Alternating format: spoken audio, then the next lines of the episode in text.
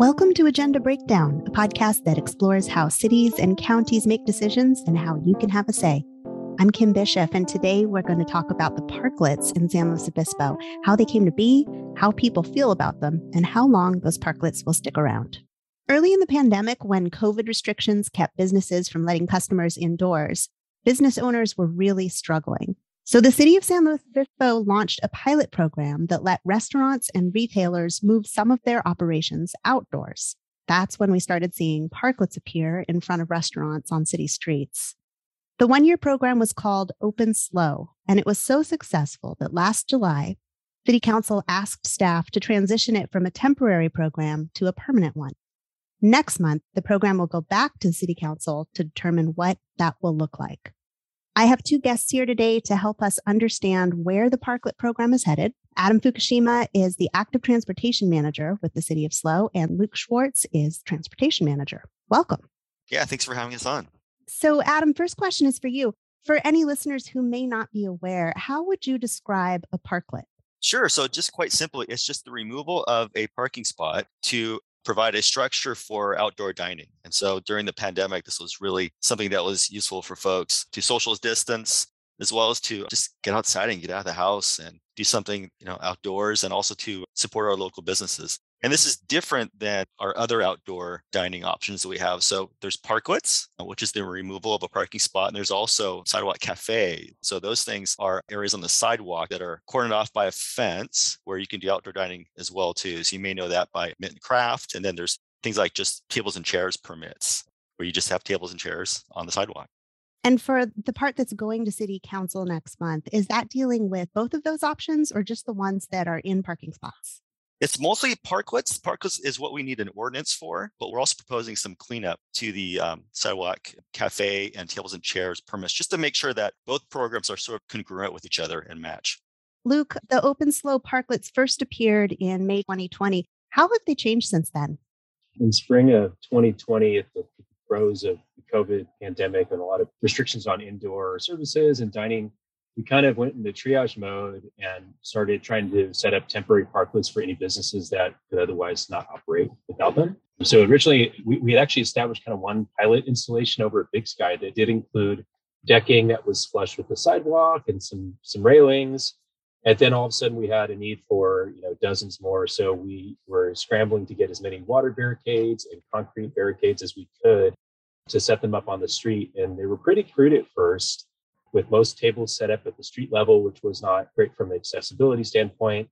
And so since then, we've worked with all of the parklets that are still remaining to bring their decking and installations up to ADA compliance. So they're accessible and flush with the sidewalk, while also encouraging and helping businesses that wanted to invest in more aesthetically pleasing installations. So whether that's crafting kind of wooden barrier systems with planters built into them or metal frames, even some that have moved forward and designed um, and get permitted for like roofing systems and lighting that are really nice and more permanent looking. So we still have a couple that maybe don't meet the type of aesthetic quality that we're looking to move towards, but a lot of them are actually looking really nice red. I've noticed that there's a big difference in how they look. And I'm just wondering who pays for those parklets, both the construction and any fees that are involved?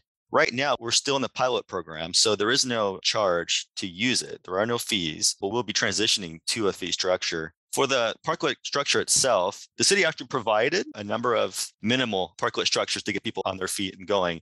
But going forward to the permanent program, they will need to propose a structure that they will build. And so we've seen in other cities that the cost for that can range from 10,000 to 30,000 depending on how fancy you want to get. That was my next question. I'm glad you you gave me a number there. I was wondering, you know, some of those are so elaborate and so beautiful and it seems like there's quite a big range in terms of, you know, just having some metal bars around the parking spot to the wooden benches and tables and heat lamps and roofs and plants and all that there's a huge range. There's there's parklets in San Francisco that I've seen that have would cost you know sixty seventy thousand dollars, were custom made out of stainless steel by by big companies. But it really there's a range of different ways to make them more famous. Since people are spending so much money, or business owners are spending so much money to get these looking the way they want them to look, have there been any issues with vandalism or parklets being misused? We've had a few instances with people having plants stolen, planter boxes knocked over. It hasn't been very frequent. I think more of the issues we've heard concerns with or with the businesses themselves, maybe not keeping the spaces as tidy as they could and not activating them regularly. So that's something we've been working with businesses on and will be a firm requirement moving forward into a permanent program to keep the spaces clean, sanitary, and a good state of repair. And what makes a successful parklet? What's the difference between one that's successful and one that, that's not doing so well? Parklets are by design are temporary structures and, and extensions of the sidewalk. Successful parklet should feel like a seamless extension of the environment that it's adjacent to. You know, have high quality aesthetic design. While being creative, it should echo and complement the adjacent buildings and streetscape and also just be well used. Parklet that's sitting empty for majority of the day is not adding to the environment. It's not what we're looking to encourage. So I think something that looks like that really provides an addition realm in terms of activity, making a place worth walking to and visiting is really important in trying to build a, a successful parklet program. Over the past year, I know your department has hosted a bunch of workshops and sent out surveys, and you have had a lot of dialogue with business owners and also the general public. What did you learn from those conversations? Yes, we got a lot of good feedback that came in, and I would say it's it's varied. I would say about half of it is complete support for a parklet program, and that it it supports the pedestrian feeling downtown in a human scale environment. And people really like that, and it supports our downtown concept plan and our active transportation plan.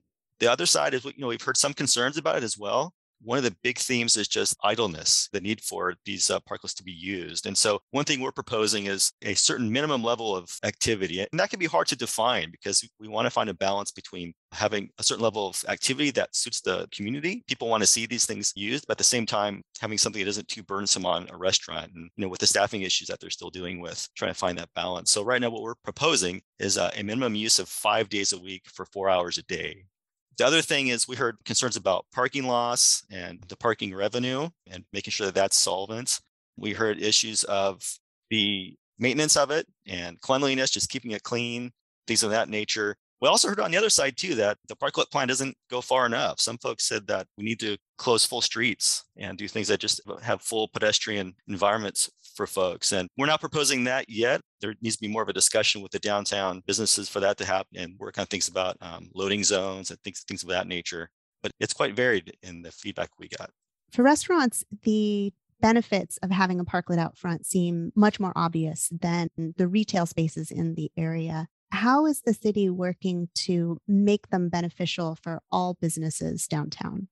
Sure, that's one of the big themes we've heard in the public outreach was there is a little bit of balance between the restaurant concerns and the non-restaurant businesses. And so one of the things we've proposed is, you know, if you want to encroach into the neighboring frontage, that you need to have the permission of the neighboring business. We allowed a certain level of that during the pilot program. And so uh, going forward in the permanent program, we're going to require that you get the permission of the of the store next to you. I think the activity level is something that a lot of people had a concern about is if the city is going to allow these, that hey, it better be used. And so I think we we heard that loud and clear, and that's something we're proposing to have in the program. Does the support from the general public seem to be more uniform? It does. Yeah. The support from the public, I would say, is they like these and they want to see them going forward. But of course, you know, they don't have the economic interest or, or struggles that the downtown businesses do. So we, we fully understand that there's going to be that kind of a difference of opinion. That's a balancing act for sure. So parklets are on the city council agenda I saw for both July 5th and July 19th. Can you tell us what will happen on those two dates? Sure. So we'll be introducing an ordinance, and an ordinance requires two readings. So that's why we have the two meetings. The first one on the 5th and the second one on the 19th. It'll be for adopting the new parklet program and then adopting the fees as well too, as well as a new parklet guide that we have that sort of lays out all the aspects of the program. You can find out how to apply for a parklet of your own. Is that the outdoor dining guide that I saw linked on your website? That is that, yeah. And you can go to openslo.org to read that guide and you can find out more details about that. And we'll be providing that in the staff report going into council on the 5th. Can you give me a sense of what the city staff is going to be recommending in that staff report? Sure, absolutely. It'll be an updated guide. So we got more input on the encroachment into the neighboring frontage. Before we were trying to find a balance of, you know, if you're only going a few feet into a neighboring business, you need to have the consent of the next door owner. We're thinking, well, if you're going to be encroaching at all into the neighboring frontage, you need to have the consent of that. So that's one thing we're updating. The fees, the full cost to the city is about $9,000 per year per space. And so will likely be recommending the full cost of that to the parklet owner to pay for. And the uh, city council can make a decision if they want to reduce it to be lower than that. So the $9,000, that's in lost parking revenue that would otherwise come from that space. Is that right? Yeah, it's a mixture of lost parking revenue as well as maintenance and repaving that needs to happen. I know you did a ton of outreach already, but if community members are listening and they want to weigh in because they did, haven't had a chance to do so already, what's the best way for them to do that? We have an open city hall site where you can find out what other people have said. If you just go to that openslo.org, you can find a link to that. You can also just get in touch with me. You can email me at afukushi, A-F-U-K-U-S-H-I at slocity.org. You can also uh, give us a call at the city as well, too. Luke and Adam, thank you so much for coming to the studio today. I really appreciate you being here. No problem. Anytime. Thanks. Certainly. Thank you so much. Now it's time for today's action item. Take a look at the new outdoor dining guide draft on the city's website. There's a link at openslo.org. And if you have questions about it, you can email Adam Fukushima. I will put his address in the show notes. When that draft comes to the city council next month, you can share your thoughts by emailing, calling, or showing up in person to give public comment. And as always, I will put those links in the show notes as well. Today's episode was produced by Sam Reardon with music by Wes Bishop.